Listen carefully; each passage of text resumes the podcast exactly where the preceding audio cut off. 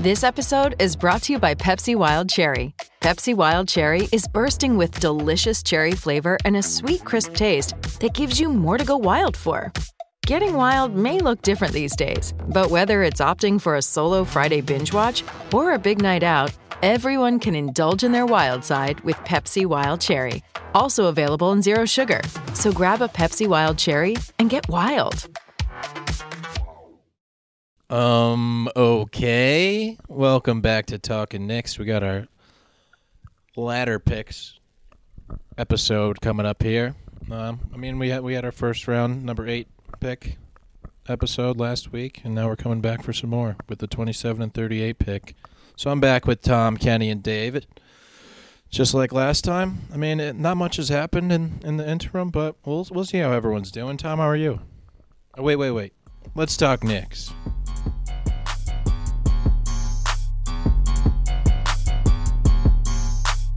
Sorry about that. I'm a little rusty. Tom, how are you doing?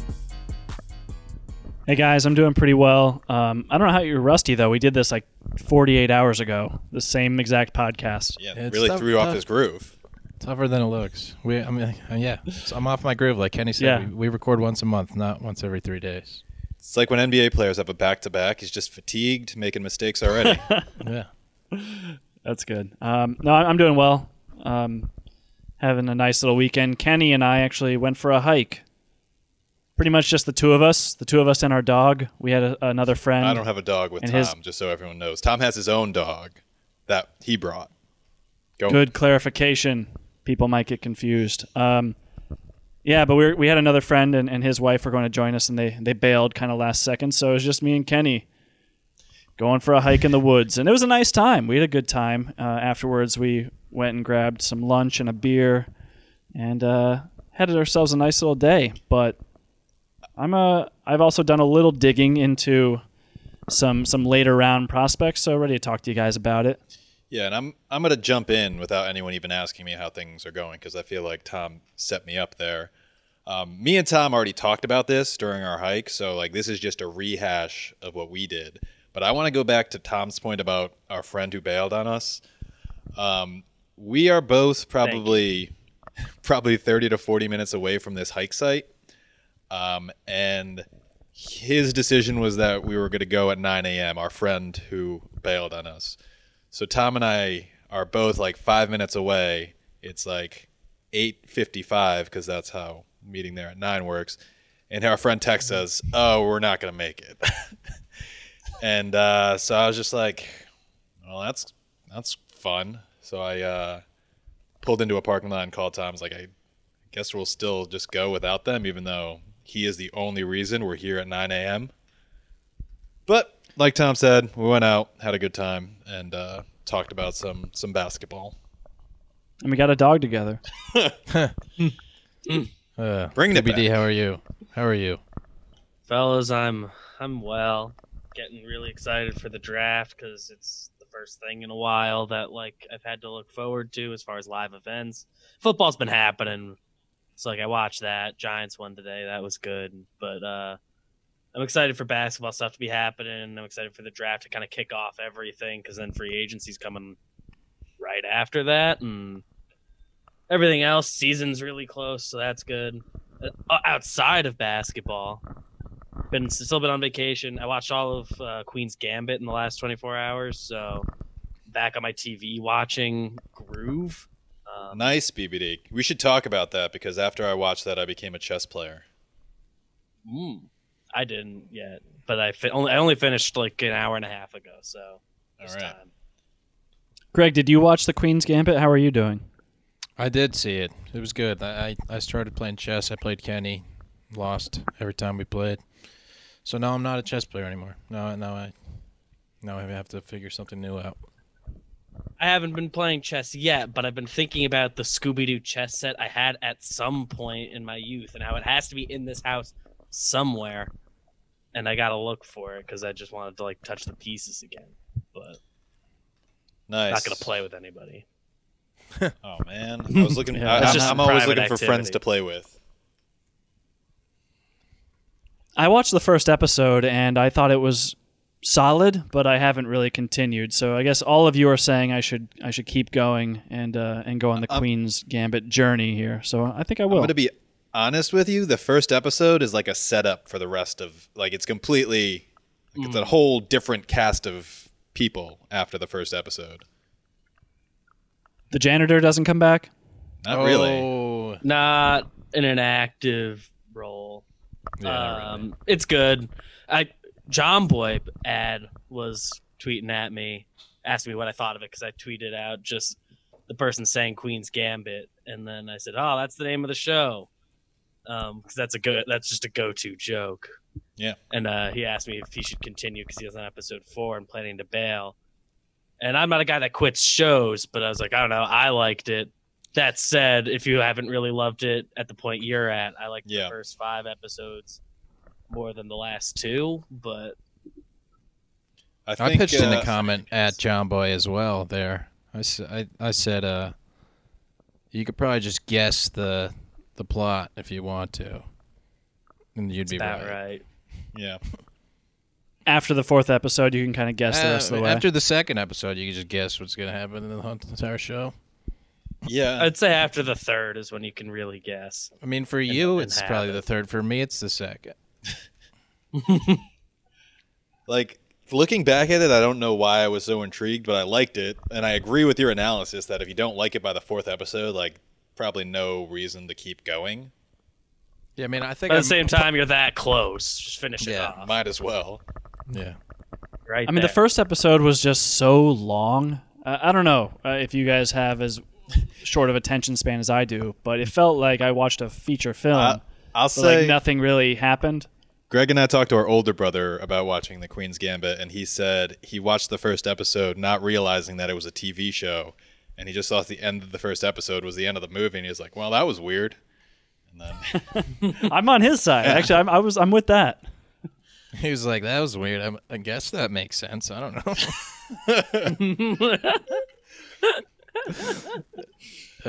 All right. Enough. Well, that's a lot of Queen's Gambit talk. That's way too much. Let's get on to these Knicks. 28 pick from the Clippers. Marcus Morris traded for this pick.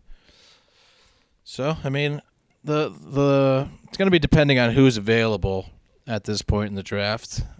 It's also going to depend on who we pick number 8. So, it's a lot of factors, and as you get later into the first round and then into the second round, it's really just a crapshoot. So, well, we'll be saying a lot of random names, I'm sure. Sure, nobody has their board set in stone for these picks because it's very dependent on what other teams want to do. But that being said, the Knicks have to have a board with a bunch of names on it ready to pick if they have to be picked. So, Kenny, let's start with you. Let's get some names of people you're thinking about the Knicks picking.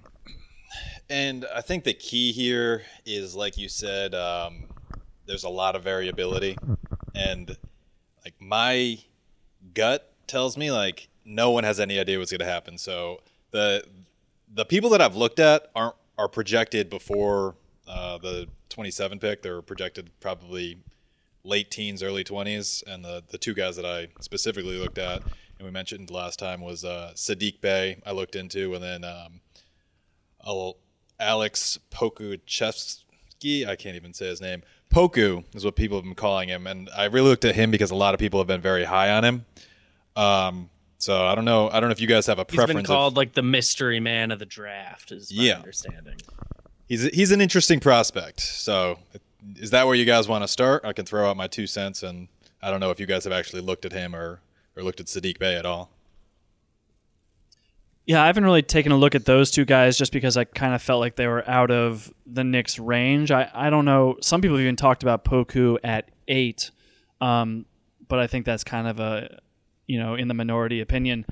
But the other guys you mentioned between Saddiq Bey and then I know we talked about Aaron Nesmith a little bit last episode, were more like either trade down candidates at number 8 or like packaging some stuff to try and trade a decent ways up from 27. But, yeah, no, I am curious to hear what you have to say about Poku just because I know he's been such a hot topic in a lot of these pods. So, I'm curious. Pretty much what BBD said. He's a mystery guy because Like, you go, I watch my videos on YouTube, and like, there's no games of him. There's just highlights, and usually in the highlights, like, they don't show you missing because then it's not really a highlight.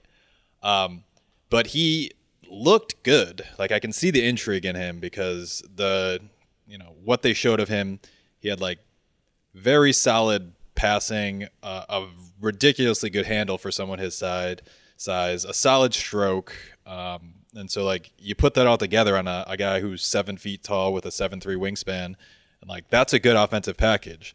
To add to that, because of that size, he's an excellent shot blocker. I think he averaged 4 blocks a game. The real question mark is all I've had to see of him is highlights, so it doesn't tell the whole story.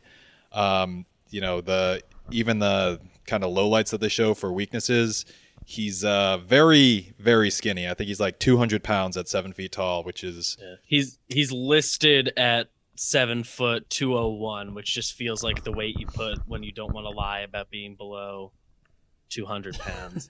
Yeah, and I'm going to be honest with you.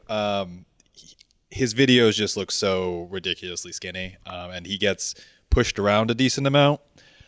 So I don't know that he's a guy that, like, he can make an impact right away. I think on the offensive end, he can make an impact. On the defensive end, like, he's not a guy that you can put out on the perimeter to play perimeter defense. He's a guy that needs to be inside, and, you know, you worried about him just getting bullied. Like, offensively, like, he can – I will say, like, his shot does look good, but then I went back and checked the stats, and he shot, you know, I think 32% from three. So, like, pretty good, but not, you know, excellent. So I think he's a guy – and he's a guy who hangs around the perimeter a lot, but, again, he has a very nice handle. So, like, I think he's a guy who – he's very young. I think he's 6 days away from not even qualifying to be in the NBA draft this year because he's so young. So he's a guy who – what was that, BBD? Yeah, he's just not. He's not even 19 yet. Yeah. At this point, yeah, really young, really skinny. So I see the intrigue. I would be a little worried about, like, if people are saying him at 8, I would be worried about that. If he falls down to the 27 pick, I would have no problem taking him there. If he ends up in the early 20s, maybe that's a place where, you know, I'd be comfortable with him. But even like the mid-teens, I'd have questions just because he is so slight of frame, and it's going to be a couple of years before he can contribute. And if we're okay with that, that's fine. If not, like, he just needs to you know, have an opportunity somewhere else where he can, you know, be on the bench and develop a little bit before he becomes like a full-time player. And to that point, maybe. I mean, I don't know much about him, but you think about if he would possibly be okay with being a draft and stash, like a Dario Saric type, who, you know, Sixers picked in the first round. He stayed in Europe for a couple of years, and then he came over, and he was Dario Saric. He's a good player, so maybe that's something. I don't know. I don't know if that he's willing to do that. Yeah, but he's a guy that I've looked into him a little bit, and everything he said is right, and like. Hey, if he reaches his potential, like, there's a world where he's like Porzingis with a handle and passing, but how likely is that? I don't know. I would be hesitant to reach on him with the 8th pick, certainly, and I'd be hesitant to like trade assets to move up to get him, because the one thing I have heard is like the Thunder at 25, if he's there, they're taking him. Who knows how true that is, because I feel like you can say so many different rumors about this draft, but that is something I've heard. So it seems like for the Knicks, they would have to package 27 and 38 and move up to, I don't know, 22 or something if they wanted to get him. And then you're all of a sudden you're getting rid of your other assets. Not that there's a huge difference. They'd have to really like him, and I don't know how much they like him. And I'd be hesitant to give up other assets or reach on them. Yeah, and again, I think both of the guys I mentioned, I think are projected to go before the next pick at 27. There is the possibility of trading up or down. Like, we don't know what's going to happen. But again, there's just so much variability in this draft and so much, you know, difference between one board to the next. And like, I don't think anyone has a real idea of what can happen. And so it wouldn't surprise me if someone who was expected to go in the lottery, late lottery, ends up available at 27. Like picking who that person's going to be, I don't know, but it wouldn't surprise me. This year, like more than any other year, it just takes one team liking you and wanting to take them. So it's very much, it's like even harder than usual to predict. And it's never easy. But. Yeah. So that's one prospect. I mean, there's a slew of others. I'm just going to rattle off a few names that we've heard rumors about that could be possible. Tyrell Terry, Desmond Bain, Tyler Bey. We'll start with those because those seem to be the most common names I see thrown around on Nick's Reddit and elsewhere on the internet. And Tom, I know you've probably looked at some tape of those guys. I've seen your analysis of Desmond Bain. I think you've looked at Tyrell Terry as well. So we'll throw it to you, Tom. What are you thinking over there about these guys? Yeah, so like you mentioned before, it does kind of depend a little bit on who the Knicks take at 8. And you might think like the Knicks aren't really in a position to get choosy. Like they should take best player available regardless. But I think it does make some sense where if you take a point guard with the number 8 pick, say a Killian Hayes or a Kira Lewis Jr. or a Tyrese Halliburton, someone like that, then you'd probably look to a wing down at 27, and then vice versa. If you do pick up a wing like Isaac Okoro or Devin Vassell with number 8, then you'd be looking more at the point guard position down there in the later first round. I mean, just real quick, like before I get to Tyrell Terry, like. A lot of these draft boards have the Knicks taking Isaiah Stewart, the center out of Washington. No. I mean, he put up 17 and 9 as a freshman in the Pac-12. I don't know about you guys, but like in general, I'm just kind of not looking at center tape. I'm just not that interested in it. It's not only because we have Mitch, that's part of it, but it's also just like the position has been a little devalued, and I don't know. I just think like. Wings and point guards are what the Knicks need at this point. So that's really the only tape that I've been studying. So, Isaiah Stewart, guys like that, I have not been all that interested in. On the Tyrell Terry front, his status is all over the map. So The Athletic has him going 19. The Ringer has him going 17 in their mock. And ESPN has him going 28. So, I mean, that's a pretty wide range for a first rounder. When I first started watching highlights of him, I was just enamored. I was like, this dude should be going top 15. How is there any talk of him slipping later? So just real quick on him, he averaged 15 points a game, 3 assists, 4.5 boards, despite only being listed 6'1", 160 pounds, and he just turned 20. There's some talk of him having actually put on some muscle, so that would be pretty important for him. He shot 41% from 3 on 5 3-point attempts per game, so he's a really good shooter, like 89% from the free throw line on decent volume. He can pull from pretty much anywhere. Like the clips will make you think of like a Damian Lillard type, but he's just so slight and he's so bad defensively. Like it's not just that he's small. He really does. In the video I was watching, he just didn't really seem to compete that much on the defensive end. I watched a game of him in a loss to Arizona State, and Arizona State just kept targeting him and just going at him, and he just got killed on defense. Like they ended up losing that game, and I don't know. I kind of soured on him a little just from a competitiveness standpoint. He wasn't really, putting in the effort I think that was necessary. So that did worry me a little. If he's actually available at 27, the upside is there where. I think you might still make that move, but there are some other point guard prospects that should be potentially available at 27 that I'm also very interested to talk about. So we can get there in a little bit, but I'm wondering if anyone else has any thoughts on Tyrell Terry or maybe even his fit on the Knicks. Yeah, he's one of the few guys I know like a little bit about, and everything you said is that's like the book ad on him is like the offense.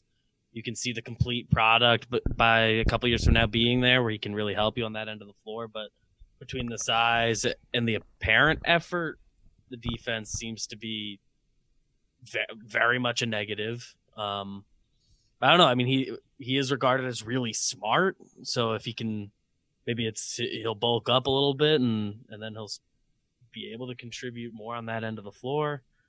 But he's really fun to watch, and he does pop off the screen when you do give his like YouTube highlight reel a look. I'm not very confident he'll be there at 27. He does feel like a guy that if he's there, if you're the Knicks, you gotta go for it there, especially depending on what you do at 8. Yeah, we talked a lot about like the high floor versus high ceiling guys, and I think at number 8 in the last podcast we kind of started to lean more towards the high floor. Like we really don't want to swing and miss again at 8. That like high, we kind of right that high.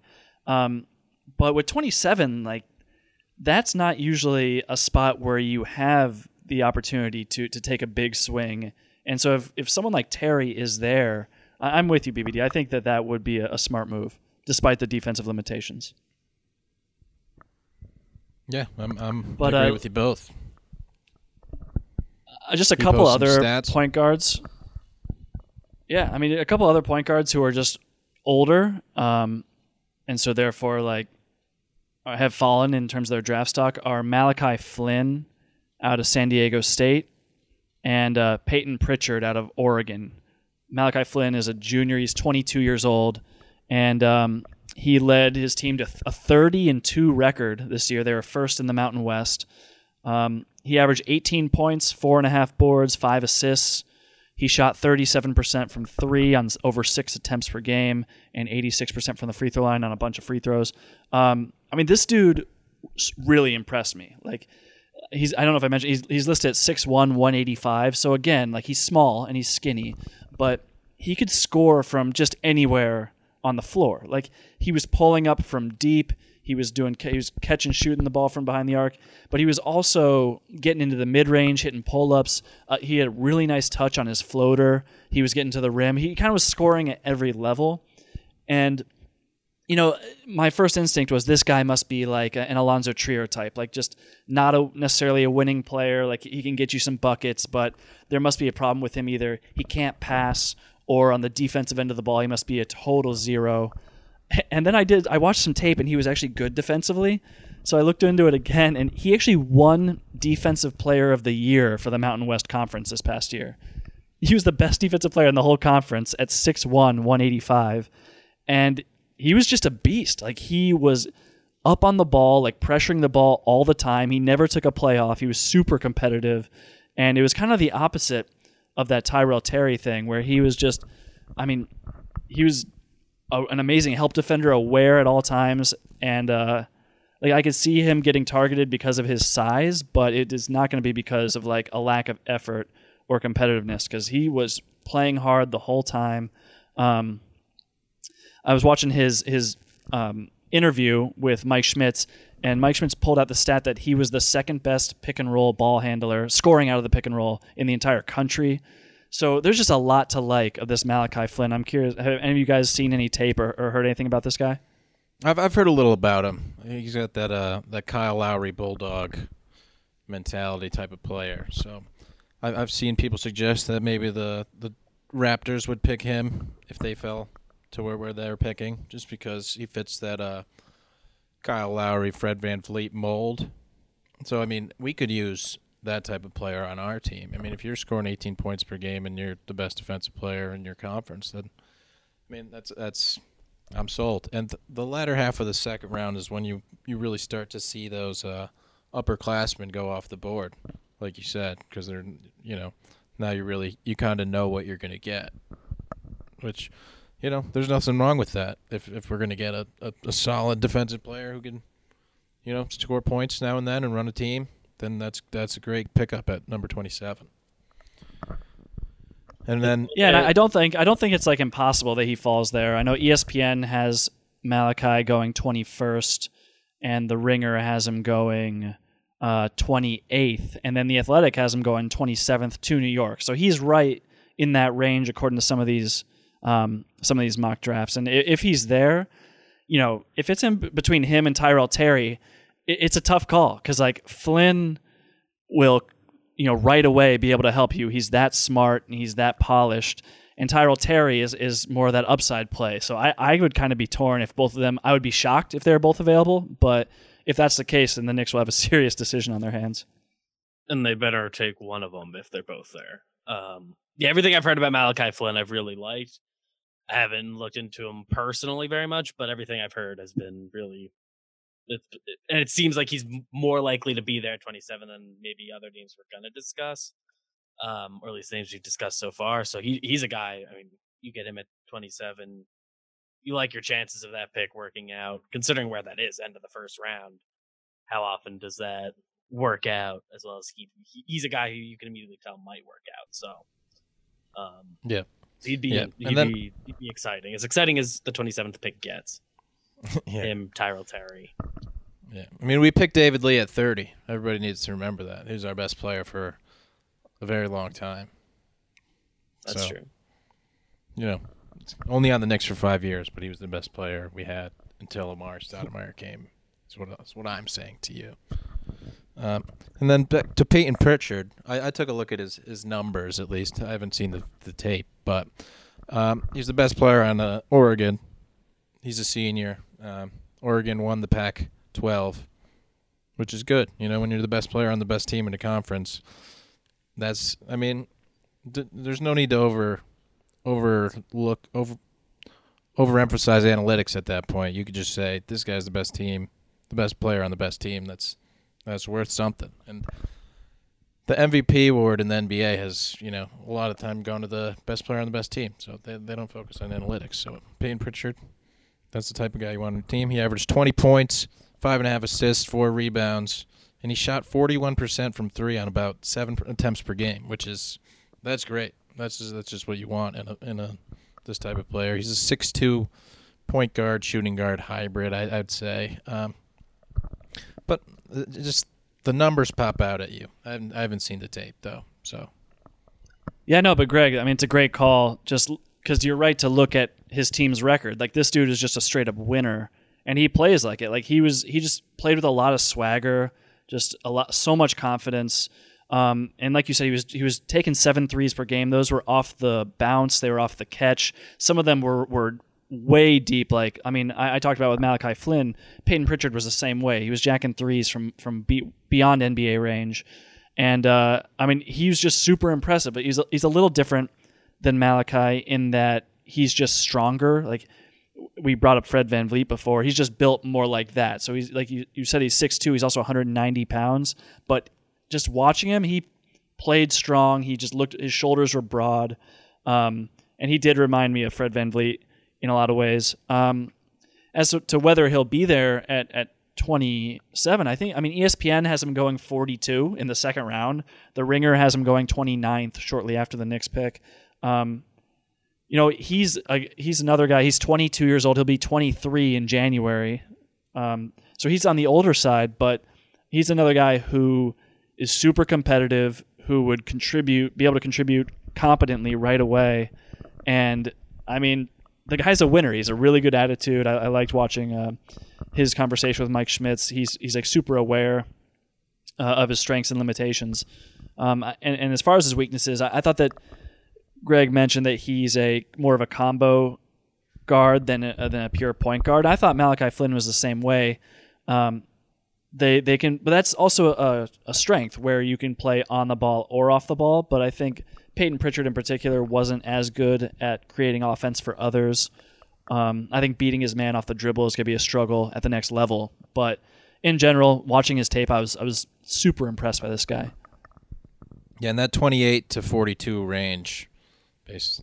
From ESPN and the Ringer really just shows you what a crapshoot these prospects are, and what you never know what people are thinking.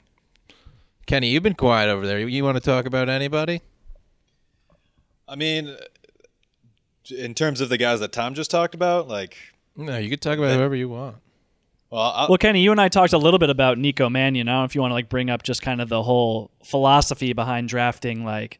Guys who have that super high upside, but who maybe their game didn't translate to the college game. We talked about that on our hike today. Yeah.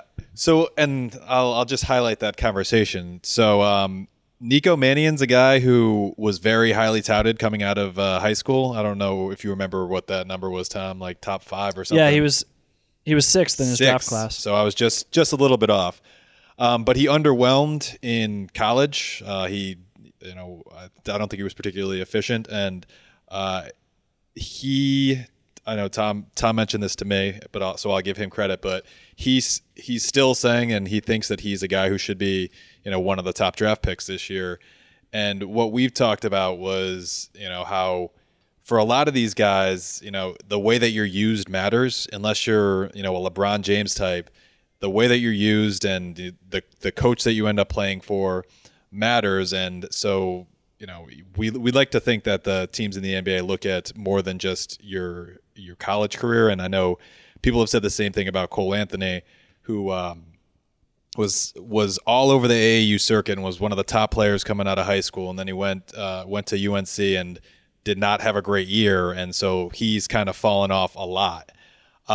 So it's a question of, you know, we're limited on what we see. You know, we don't have the resources. I don't have the time to be diving into high school tape, but like that's something that, you know, you'd hope that people are into, because you know, there is potential there. And that's where you find a guy like Mitchell Robinson, who, you know, he was a very highly touted player coming out of high school. And then, you know, he had his issues when he left school, and basically, you know, no one knew what they were going to get out of him. So that's a question. I haven't watched enough Nico Mannion to know if he's a guy for us, but that's just, you know, the way that we're looking at the recruiting.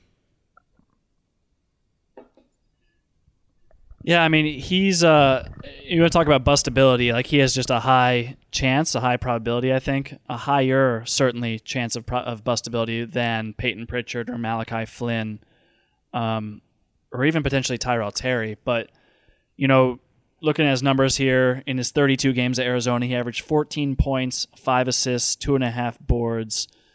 He only shot 39% from the field, which is awfully concerning, and then only 32.7% from 3 on 5 attempts per game, and then 80% from the free throw line on 4 free throws per game. I mean, he's a fairly polished scorer as far as like getting his shot off. He's very athletic, but like at the end of the day, he wasn't making. He took a lot of shots and he wasn't making them. And I just think like the Knicks have so many guys like that that I'd be wary of taking on another project at this time. Yeah, and I think that was our general consensus is I would like us to make picks who are, you know, high floor guys, because at some point, you know, and we went back to the Kevin Knox pick, where Kevin Knox was seen as a guy who could have a very high upside. And at that time I was really pushing for the Mikal Bridges pick, and like how nice would it be to have Mikal Bridges next to an RJ Barrett, a guy who can, you know, knock down shots and play, you know, excellent defense. And so, I mean, the other guy that we talked about, or I mentioned that I didn't really talk about much, was Saddiq Bey. And again, he's another Villanova guy like Mikal Bridges. And so I'm obviously a fan and possibly a little bit biased, but he's a guy who's probably is expected to go in the mid to late teens. So maybe he's not there, but again, maybe he drops, maybe we trade up, maybe we trade down. But he's a guy that I just really like. And I mentioned Aaron Nesmith last episode, and I watched their film back to back, and I was expecting to, you know, like Nesmith a lot more just based on his shooting ability and what I saw from his statistics. But watching the games, man, like I am a big fan of Saddiq Bey because he is just a solid player. And, you know, you hear Jake and John Boy sometimes talking about, you know, that guy's just a ball player when they talk about DJ LeMahieu. Like Saddiq Bey is just a guy who knows how to play basketball. He's a guy who doesn't make mistakes. He doesn't do anything, like he's not great at anything, but he's good at everything. He's a very good shooter. He's a good passer. He has excellent footwork on drive. He's not going to blow by you, but he has good size and strength to you know, use on smaller guys. He's like, I never watched him when he was at Villanova thinking like, oh, he's an excellent defender, but going back and watching the tape, like he doesn't get beat. He stays in front of his guy. Like he's not, you know, getting a lot of steals or anything or getting a ton of blocks, but he stays in front of his guy and he makes their life more challenging. And, you know, the more video I watched, and I ended up this afternoon watching an entire DePaul versus Villanova game just to watch, because I was also watching Paul Reed. And again, like the same thing that happened with Nesmith. I went in expecting, because I think John Hollinger is very high on Reed, and I wanted to see what he was seeing. And I went into that game expecting to, you know, just pay attention to Reed. But again, watching Saddiq Bey, he just does a lot of things very well. So if the Knicks are in a position where like he's available that late, like I think that is a no-brainer for me. And maybe even a possibility to like trade up for a guy like that if he falls low enough. Yeah, maybe you'd package something with the 27th to try and move up, but like the third, who knows? Like the 38th, like Kevin Knox, sure. Yeah, and I mean, where would Kevin Knox go in this draft? Is it 38? I don't know. Yeah, I mean, I'm kidding. I'm being harsh on him. I don't think Bey is going to be a superstar, but like he could be the next Villanova guy who's like the Josh Hart type, the Mikal Bridges type, who's a guy who, you know, does the right thing, plays the right way, like doesn't make a ton of mistakes, and like he's a very good guy to have on your team. Yeah.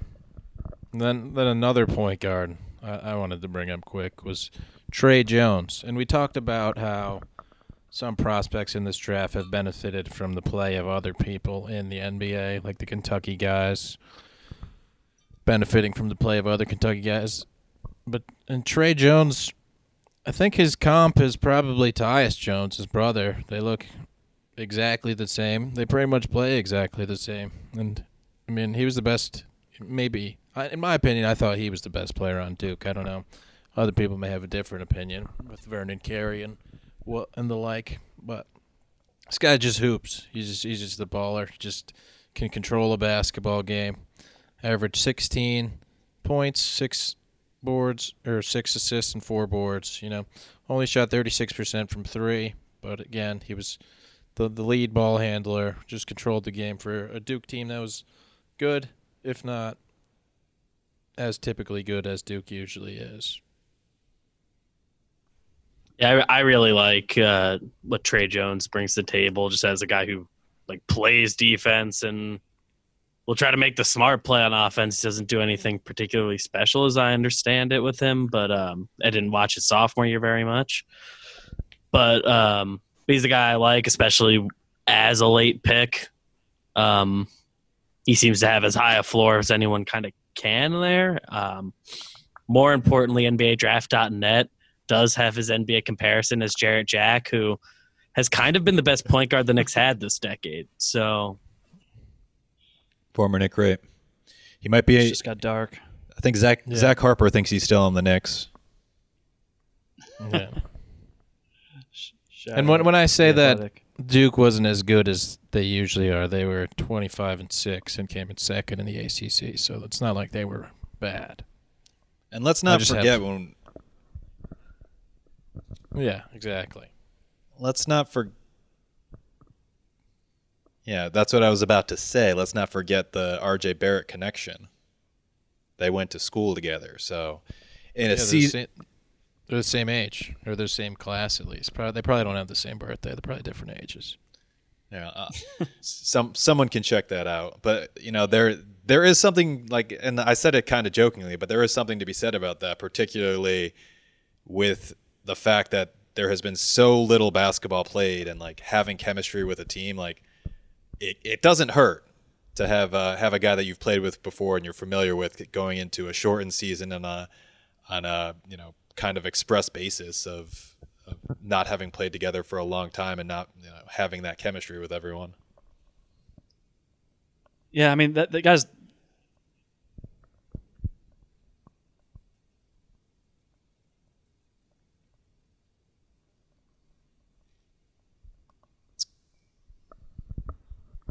It's not nothing. I mean, that was a lot of point guards that we just went through, though, and I want to get to the wings in a little bit, but I mean, between the guys we just listed, do you guys have like a favorite who, if they're available, like you gotta take them? Is it just Tyrell Terry? You don't want to overthink it, or are the size issues real? Like maybe the competitiveness issues. I'm kind of torn between Tyrell Terry and Malachi Flynn as kind of my top choice of these prospects if available. Yeah, I mean it.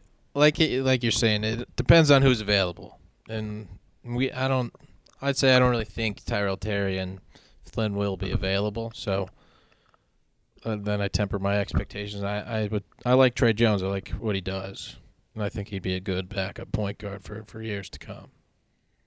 And I just have, like, I am so uncomfortable even throwing out names for the 27th pick because, like I said at the beginning, there's just so much variability, and, like, I wouldn't be surprised if someone fell a lot. And, like, if that's the case and there's not a clear reason for it, like the Michael Porter Jr. health records, like, I think you just take the best player available at that point.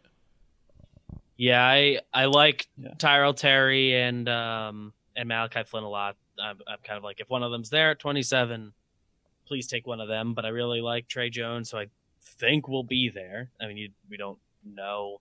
This draft can go off course from what we think it is very easily. But if he's there, I like that pick. Yeah, Tyrell Terry, Malachi Flynn are the two guys who get, like, excited about if they're there in the next take them, because they have, like, such high ceilings considering they're there at 27.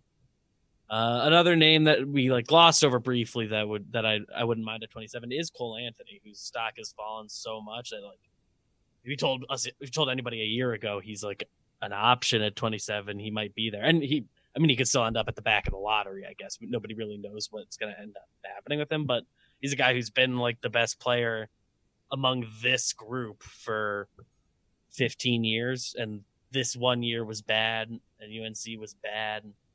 And, you know, he's part of why they were bad. He was the best player on the team. But there's still reason to believe in him, so if you can get him at 27, that gets you excited too. Yeah, and he was injured for a good amount of the season. Yeah. Yeah, in the mocks I'm seeing, he goes 24th in the Ringers. He goes in the Athletics. He goes 21st, and then in ESPN's he goes 19th. So anything can happen on draft night, right? So you never know. I'd be awfully surprised if he made it all the way down to 27. But yeah, there's another one year high ceiling guys in that Nico Mannion mold, just with an even higher ceiling than Nico's. And then the only guy who, or Kenny, you want to say something? I was going to throw out another name, but you can go ahead. Well, as I say, the only guy in kind of the wing crop who could even potentially be in that 27 range, who I would say, like, if he's there, you have to take him, because we can't say that about everybody, because, like, one of, you know, at least one of them will. They be could there. Potentially be there. Yeah. I mean, you hope so, but the only wing who I kind of put in that category with those other guys like Tyrell Terry and Malachi Flynn would be Desmond Bain, who we mentioned a little earlier. He's a 6'6", 215-pound wing. He's a senior from TCU, 22 years old. You know, the one hang-up you might have is TCU was only 16-16 this year. They were 7th in the Big 12. That's not great coming from, like, when your best player is a, you know, first-round draft pick and someone who very well likely could go before 27. Just looking in the mocks here, The Athletic has Bain going 24th, ESPN has him going 24th, and The Ringer has him going 30th. So, I mean, there's definitely a chance, but this guy was just, I mean, lights out. When I say lights out shooter, his tape was incredible. Like, so he averaged 17 points per game, 6 rebounds, 4 assists at the wing spot, which is pretty impressive. He shot 44% from 3 on 6.5 3-point attempts per game. He just barely got to the free throw line, so those numbers there don't really matter. But I mean, he shot in every possible situation: off the dribble, coming off screens, just step backs, from deep, from corner. This guy could shoot from literally anywhere. And he was smart enough to use that to his advantage, right? So because teams had to just chase him at all times, he would realize that they'd be overplaying him, and he was such an elite cutter. You know, I haven't seen a college prospect like cut like this before. He was just so smart at it, so savvy. And then when he would get the ball in these cuts, he would often finish in the paint, or he'd just make really quick reads and, like, kick it out to someone or make a smart pass. Offensively, he was super impressive. He was a little lacking in terms of his athleticism. I think his ability to create separation might be an issue at the next level. And then defensively, you know, he gets away with a lot in the college game because he's so big, but he was like standing up straight. He was too upright too often. I could see him getting exploited defensively at times because, again, he's just not like this freak athlete, but he's so skilled on the offensive end that, and such an elite shooter, that he's another guy where if he somehow drops all the way to 27, I mean, I might even take him before some of these point guard prospects. Yeah, I mean, you can never have enough shooting, and the Knicks don't have any, so he would be a welcome addition, I'm sure. Yeah, and you know my opinion on shooting is it's like one of my top two considerations, shooting and defense. So I'm all for that. Yeah, I mean the other wings I looked at, I don't know if you guys have heard of some of these guys. It's like Robert Woodard out of Mississippi State, Tyler Bey out of Colorado. There's another dude from Barcelona. He played 2 seasons on FC Barcelona. His name is Leandro Balmero. But like none of them got me like really excited.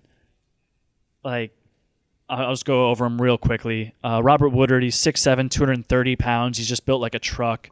He's a 7'1 wingspan. He averaged 11 points per game, 6.5 boards, a steal and a block. He was just a very good defender, but I think that's kind of his only strength. Like he's not a playmaker. He's not a rebounder. He can't create shots. He shot 43% from 3, so you'd be kind of on a fairly limited amount of attempts, just 2.3 attempts from 3 per game. But you would be kind of investing in him, thinking he's going to be an ideal 3-and-D guy down the road. He's just a big wing. Another guy, Tyler Bey out of Colorado. He's a junior from Colorado. He's 22 years old, 6'7", 218 pounds. He's also got a 7'1 wingspan. And he's just a freak athlete. He did an interview with ESPN. He said his vertical was 45 inches, which is the same as Zion Williamson's. Mike Schmitz said he was the best rebounder in the draft, regardless of position. At 6'7", he's the best rebounder in the draft. And he averaged 9 boards per game in 29 minutes per game, which is very, very good for a college prospect. He shot 42% from 3, but only had 1 3-point attempt per game. But like from his freshman year to sophomore year to junior year, there was a really strong progression there in terms of his shooting. And the comparison, the player comp that a lot of people say there is Sean Marion, which is pretty intriguing because the defensive versatility. And then Leandro Balmero like barely played. He's 20 years old. He played 11 minutes per game for FC Barcelona in this professional league. He averaged 3 points, 2 assists. Like it's hard to really gather enough tape to make any sort of smart, decision on a guy like that. But he's also someone who's been mocked in this 27 range. I mean, when you see numbers like that, you just got to take them. 3 points, 2 assists in Spain. What's the conversion rate with European numbers, really? That's what you got to wonder. But I mean, I've read about Tyler Bey. I've heard he's a little more of a power forward type player. I haven't watched the tape, but like you said, no, it's true. He played the 1 3 per game, and he played the 4 and the 5 in college. But I think that the hope is that he would be more of like a wing at the professional level, just because of his athleticism. Yeah, so I mean, we'll see what he's able to do if he's able to become more of a 3 type player. I mean, he could still play the 4. I mean, Zion seems to have been playing the 4, and he's doing quite well for himself. So maybe Tyler Bey can do it. Obviously, not in the same manner that Zion does it, but he could do something. Yeah, and just real quick on Robert Woodard again out of Mississippi State. Like I only watched one full game of his, and it was pretty disappointing. Like he just didn't do much of anything. He ended up finishing the game 3 of 7 from the field, 0 of 2 from 3. He had 6 points, 7 boards, 1 assist, and like just at no point was I sitting there watching him being like, oh yeah, this guy, he's an NBA player. Like he had one of his teammates who played the same position as him, had 26 points and 13 boards. And I was like, that's the guy you got to get. Is that, like, you know, is that Perry? Yeah, it was Perry. Yeah, Perry's just a monster of a person. And that's the type of person that we could be looking at with the 38 pick, possibly. He seems to be a just a beast. He was a five-star prospect coming out, and then as a sophomore, he's averaged 18 points per game at Mississippi State. I mean, at our pod long ago, he was the type of person I suggested picking, the Knicks picking with that 38 pick. He's just a monster of a man. I mean, I maybe not be able to step out and shoot, but just a freak athletically, just bullying people. And yeah, man, in the game I watched him, he shot 14 of 15 from the free throw line. So that says something about his touch. Yeah, just let's look at him at 38, and we'll get to 38 eventually. But that'll mostly just be us throwing out random names, I'm sure. Just like it'll be them in the draft room throwing out random names. But I know you briefly mentioned Isaiah Stewart. And then I think it's very possible that they picked them, so I don't want to just fly over him. This guy was I believe he was a top 5 prospect coming out of college at Washington. He's only a freshman, so still a young man. He's 6'9", 250, so that's just a big boy. Maybe not height wise in the NBA, but 250. That's a bulldozer, and he's got a soft touch. He was shooting over 80% at the free throw line, so he's the type of stretch four you would think possibly. We'll see if he can. I mean, what's even the difference between a 4 and a 5, really, other than on the defensive end and stepping out, especially in today's positionless basketball NBA? So, and that's the possibility for the Knicks at that pick. So, I just wanted to throw that back in there.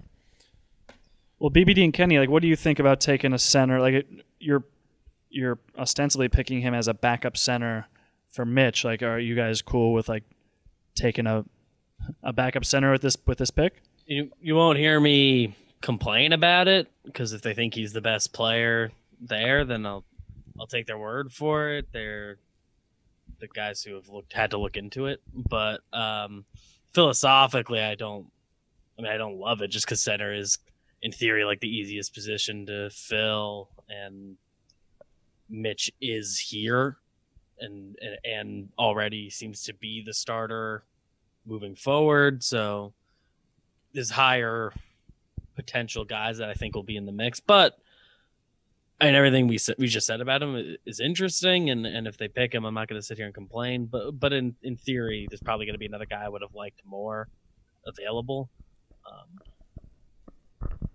Yeah, I mean, also when I said he made over 80% of his free throws, he made 77%, so I'm sorry. That's over 80%. Basically. I'm going to be honest with you, with the later picks, I would be fine with taking a center. I don't want to take a center at 8. Mitch still has foul trouble, so like we're going to need someone to play a decent amount of minutes at the center position. So you know, if he's your guy, go and get him. That's my basic view of the situation. If they like him that late in the draft, I'm cool with it. Yeah, and if Randall's still on the team, like I do think he should get a lot more minutes at 5, even though he kind of lacks the rim protection. I think you'd have to try and make up for it with some perimeter defense in those lineups. But I did think that Randall should have played a lot more 5 last year. So I'd be curious to see some of those minutes as well. But yeah, if we want to start throwing out some names for 38, I have one just because I watched this game that I mentioned before with Woodard. It was Mississippi State versus Arizona. And the guy from Arizona who's kind of in that 38 range, his name's Isaiah Joe. And a lot of people are saying, I mean, I've read on Twitter that he's actually the best three-point shooter in this draft, like better than Bain, better than some others. You know, his stats wouldn't really back that up. So just to hit some numbers on him, he's 6'5", 180 pounds. He has a 6'7.5" wingspan. Like he's pretty much solidly a shooting guard.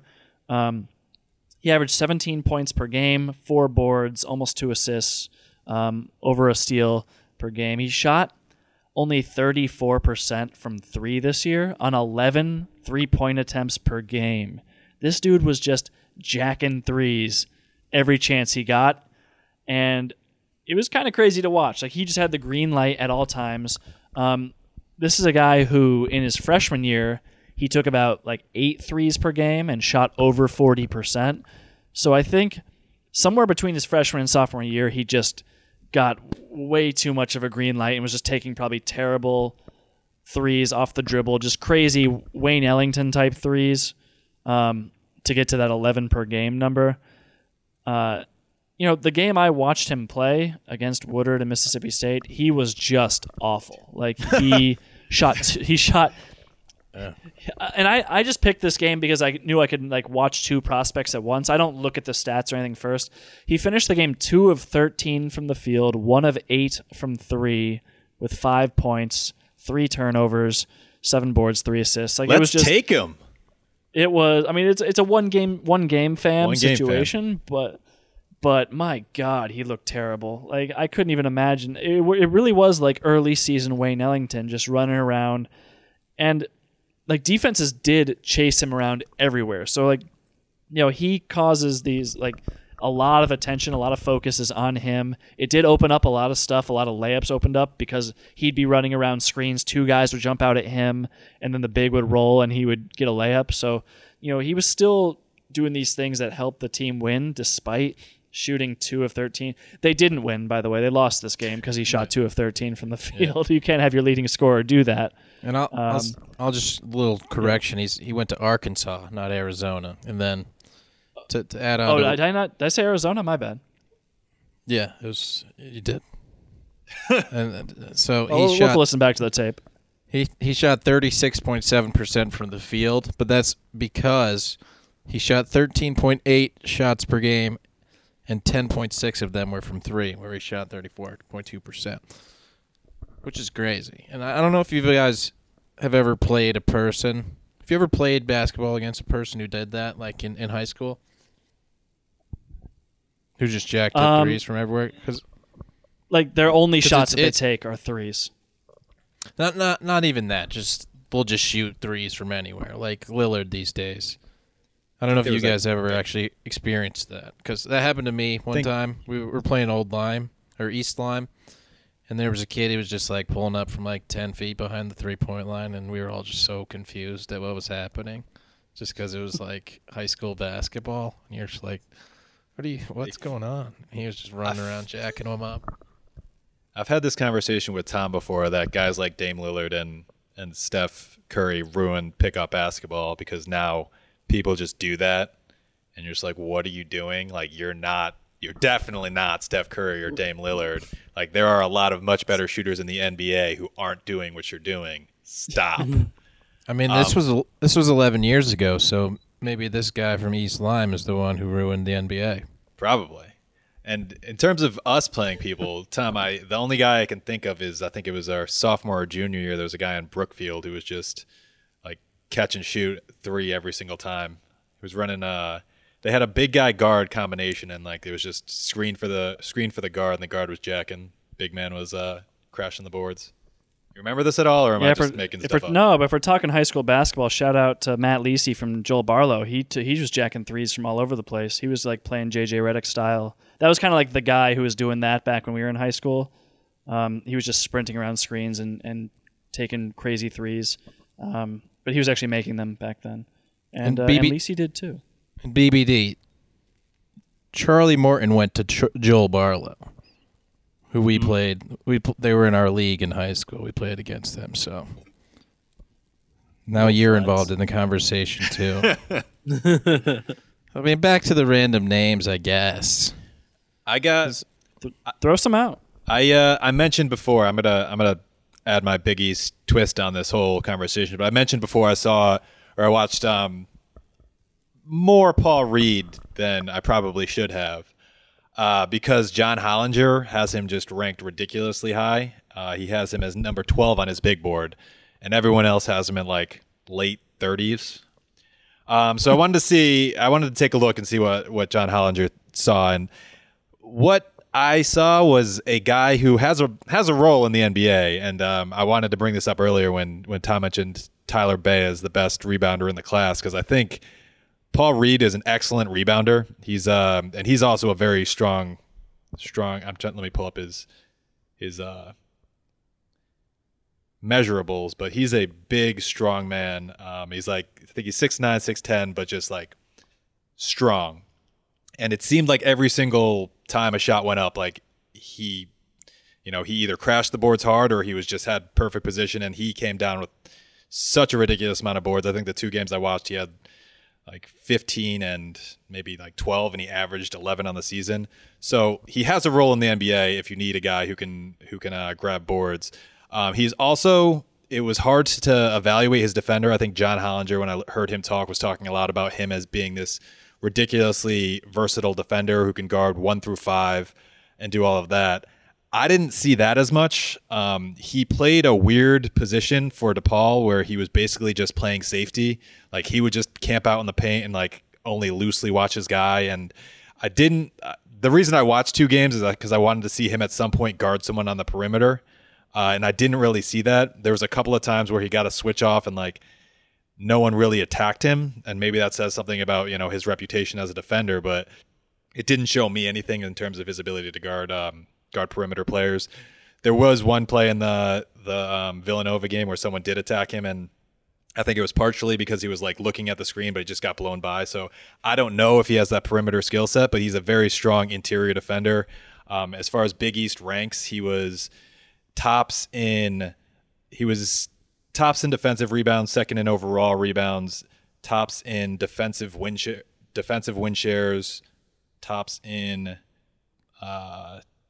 third in defensive plus minus, first in defensive rating. So like he's a guy who's, and we can question how good defensive analytics are, but he's a very good interior defender, and he also shot decently from three for a big guy. He shot this past season, or I guess for his career, he shot 330. This past season, he only shot 308, 30.8% on limited attempts, so 1.8% this season. Last season, he shot 40.5% on one attempt. So, I mean, if he's a big guy who has the potential to stretch the floor, his shot doesn't look that pretty, but you know he was hitting mid-range shots, and he shot this season pretty efficiently from the floor. He shot 55% from the field, and most of that is like putback dunks, but also like a decent amount of mid-range. So he's a guy that I don't think you're looking for him for offense. Like maybe he can become a stretch man, but for the most part, he's going to be a guy who gets his points like by getting on the offensive board or by like crashing the glass on after a screen, and he sets hard screens. So like he's a guy who has a role. I don't see him as a top pick the way that John Hollinger does. But if that's what you're looking for, is a guy who can play, you know, a small ball five in a second lineup, and then maybe develop into a solid, you know, starting power forward, then he's a good pick. But if that's not what you're looking for, like I don't think he's got the upside of that Hollinger suggests.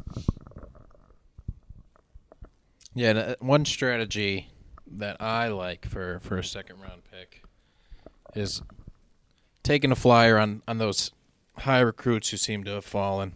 I don't have any examples of other teams who have done it, but I'm sure there are out there. Like Harry Giles getting picked by the Kings, he's okay, but that type of pick is what I would suggest in the second round. Like Cassius Winston, Cassius Stanley, Vernon Carey.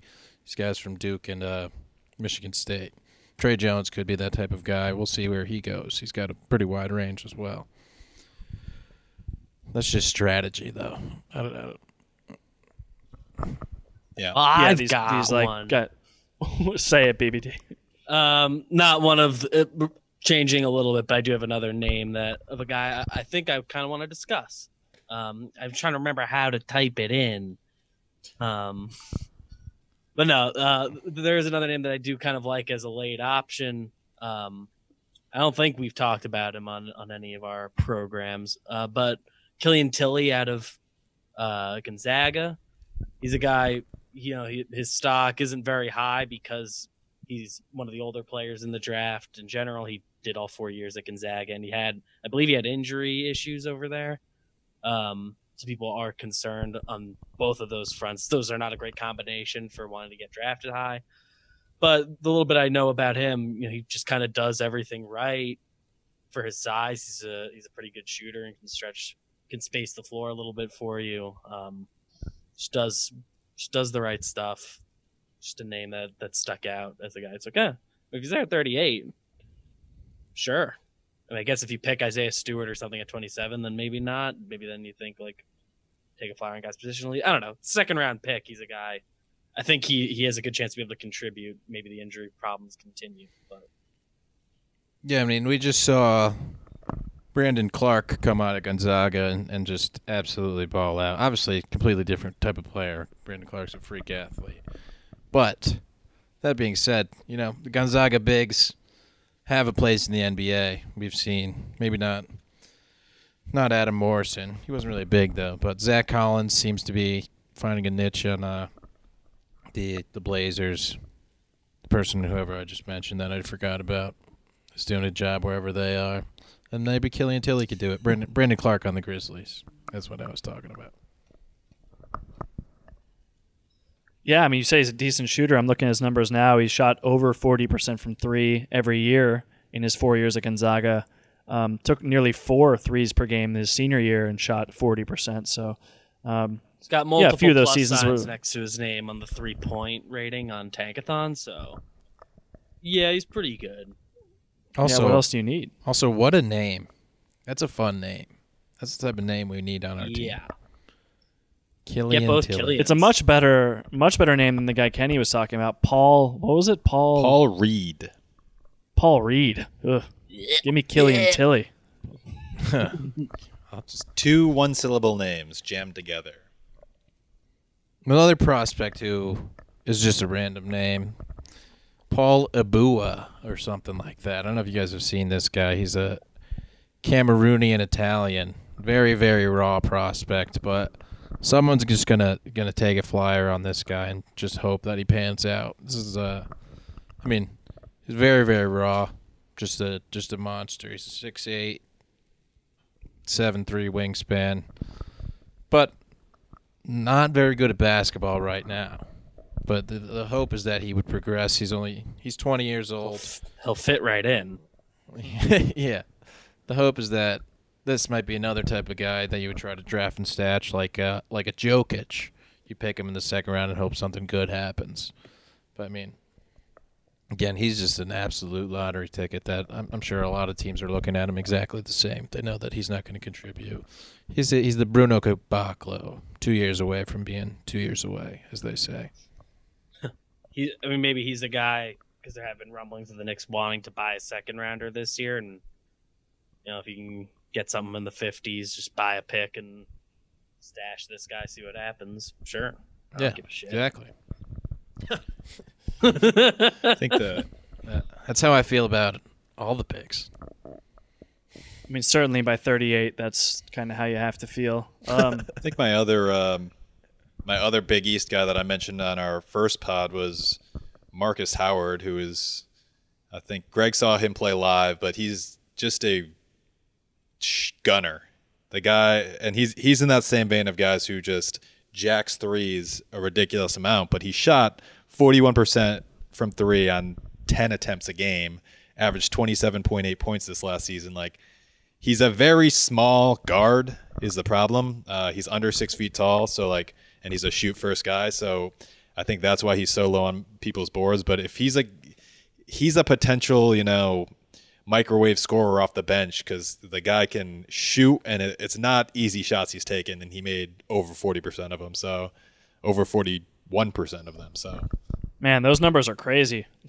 Yeah, 28 points per game this year in the Big East, 25 last year, 20 his sophomore year. Like, wow, yeah, that dude's a scorer. He's only 5'11", 180. They have him listed here on Sports Reference, but I was going to bring up Grant Riller as like that kind of microwave scorer. He's 6'3", 190, so certainly bigger, but he put up 22 points per game this year, 22 points per game last year. He was shooting more closer in that like 36% range his whole career on just 4 attempts. But you know, your guy Markus Howard jacking 10 a game. That's Yeah, I'm telling you guys, if you're one of the people I was talking about before who goes to play pickup and shoots Dame Lillard, Steph Curry shots, watch a Markus Howard highlight clip because the guy jacks them and they go in, and it's very fun to watch. Good. I mean, we're coming up on the end of this pod, but we got a couple final names to throw out there. BBD, I think you got one over there. Yeah, I got one. This is a guy that I remember saying when did our lottery night, just throwing names out there. And I'm going to stick with him as an option at 38, Emmanuel Quickley, because he's a guard out of Kentucky. He shoots threes pretty well. Looks like he's going to project. The free throw shooting's good too. So all that looks like good stuff. Trust Kentucky to turn out good guards, I guess, unless they end up on the Knicks, which is kind of a bummer for this exercise. But other than that, you can really rely on them to turn into useful players. Yeah, and I don't know if anybody else has anything. Also, I wanted to say that Rui Hachimura is another good Gonzaga big in the NBA. So maybe Killian Tillie is going to get the advantage, just like all those Kentucky guys are getting. I would like us to get Killian Hayes with one pick and Killian Tillie with another. Yeah, get both Killians. You got to. That option's out there. So the Knicks would be Killian the draft if that did that. Oh. Here's the thing about this draft, and I'm going to sound like a broken record, is that it's so variable that we just threw out like a ridiculous amount of names, and it's very likely that none of those guys end up on the Knicks. Yeah, that's true. It's possible that nobody we talked about on either of the two podcasts end up on the Knicks. Crazy. What a waste of time that would have been. You guys just wasted your lives. And we just said so many names over those two episodes. I mean, we're just throwing darts at a board and hoping that something hits. But the thing is, with the Knicks, that's what everyone's doing, because everyone's saying that they're not talking. And like, this is another thing Tom and I talked about on the hike, but like, what people are pushing is the Leon Rose CAA connection. But like, there's nothing to back that up other than the fact that that's where Leon Rose came from. Like, the Knicks aren't giving up any info. True. Yeah. Plus, and then the Kentucky connection with them with hiring that assistant coach. Yeah. That's the other one. But, I mean, let's all make our 38th pick, I guess. Maybe. I'll say Reggie Perry, because that's who I think I said last time, and that's who I like. I'm going to go with Paul Reed. I feel like it sounded like I was more negative on him, but I think he's a player who can play as a role player in the NBA. I don't think he has a high upside as like an all-star. And I think at 38 you're going to be pretty negative on the person. Like, I mean, there's going to be negatives, I guess, is what I'm saying.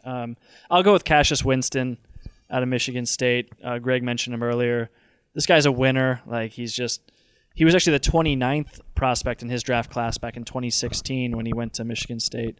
But I mean, the guy can shoot. For his career, he was 43% from 3 over all 4 seasons. On a sizable volume. So, yeah, I like Cassius Winston. I think he'd be a good guy to bring in. And I'm going to stick with Emmanuel Quickley again, because it's kind of funny to have the same 38th pick throughout this whole process. So I'm good with sticking with that guy. If you want me to say another name, Isaiah Joe does interest me because he very well might be the best shooter. But all right, that's all I know about him. So Emmanuel Quickley. Hopefully one of the names one of us picked is right with any one of the Knicks picks. But I think that'll do it. We've said a lot of names. We've given you a lot of analysis. So we'll be back after the draft. Although we're going to be recording after the draft Wednesday or on Thursday and releasing on Friday. We'll see how we're feeling and how the Knicks do. But, I can't wait for this draft to happen, and we'll talk to you all soon. Go Knicks. Knicks tape.